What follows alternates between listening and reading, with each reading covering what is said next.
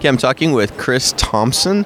Chris, uh, can you tell me what purpose you kind of have in coming to this conference? I came to this conference to find an appropriate content management system for my company. This conference was very good, and then I was able to go to a number of, I was able to sort of find a, a content management track within the conference because there are many sessions related to content management systems, and all the major vendors are here as well. So I kind of created my own custom track to the conference, and it was extremely valuable. I've been able to speak to all of the vendors.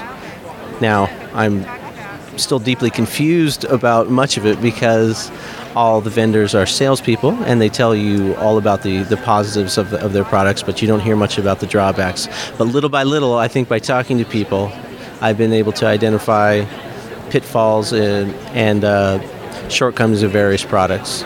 So. Now, why would you want a content management system in the first place? What kind of problem are you solving with it?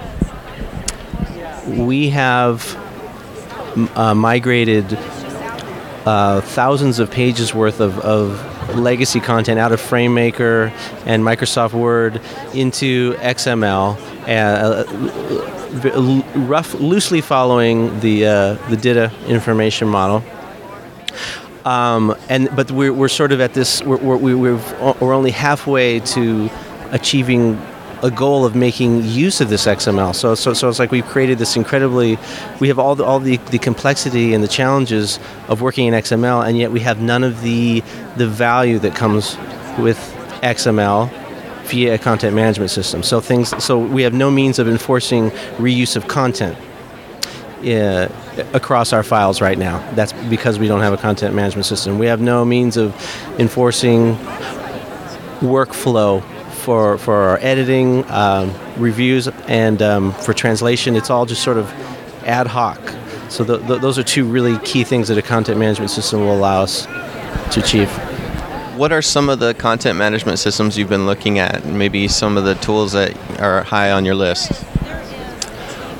Well, um, the one that's most exciting to me is AuthorIt, and it's a surprise to me because AuthorIt is is an end-to-end solution. They have an editor on the front end, uh, a WYSIWYG editor that anyone in a company could use. So even you know, let's say you work in the marketing department, you don't have to use an XML editor to write your content. You could use this very user-friendly WYSIWYG editor.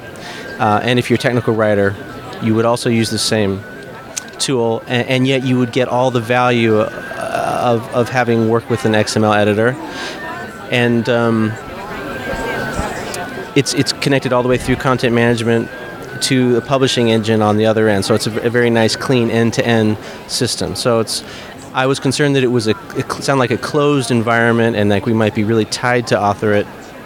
But from what I've learned, um, the, the it, it, writes out pure XML, and let's just say, your worst case scenario, even AuthorIt went out of business, we, we would still be able to to preserve our data.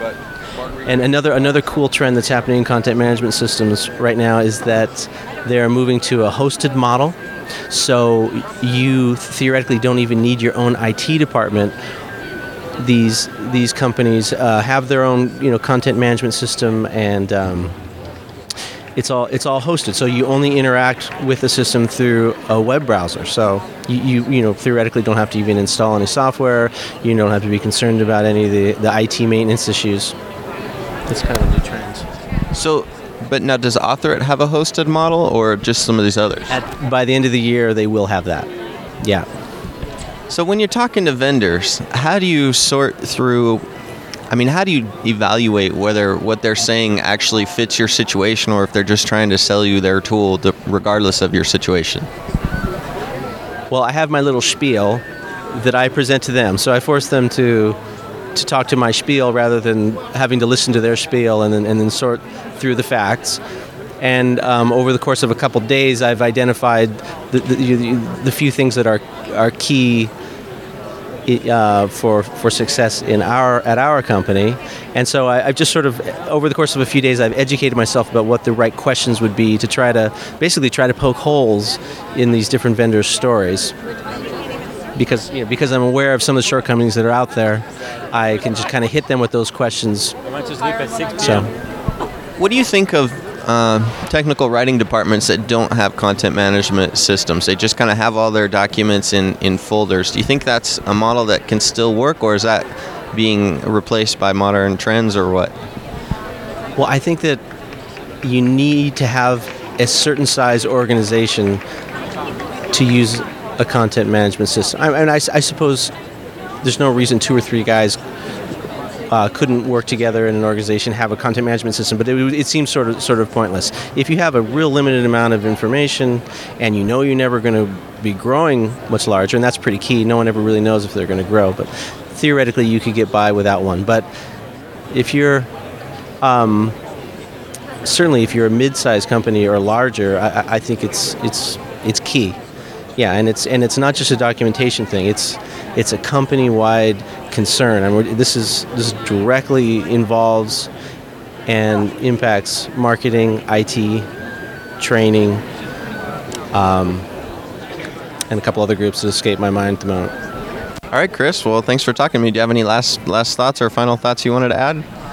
I, I, I, I, I wish I had a seat to sit down at during lunch. I, I didn't like having to stand up. I felt like um, like a cow or something at a stall.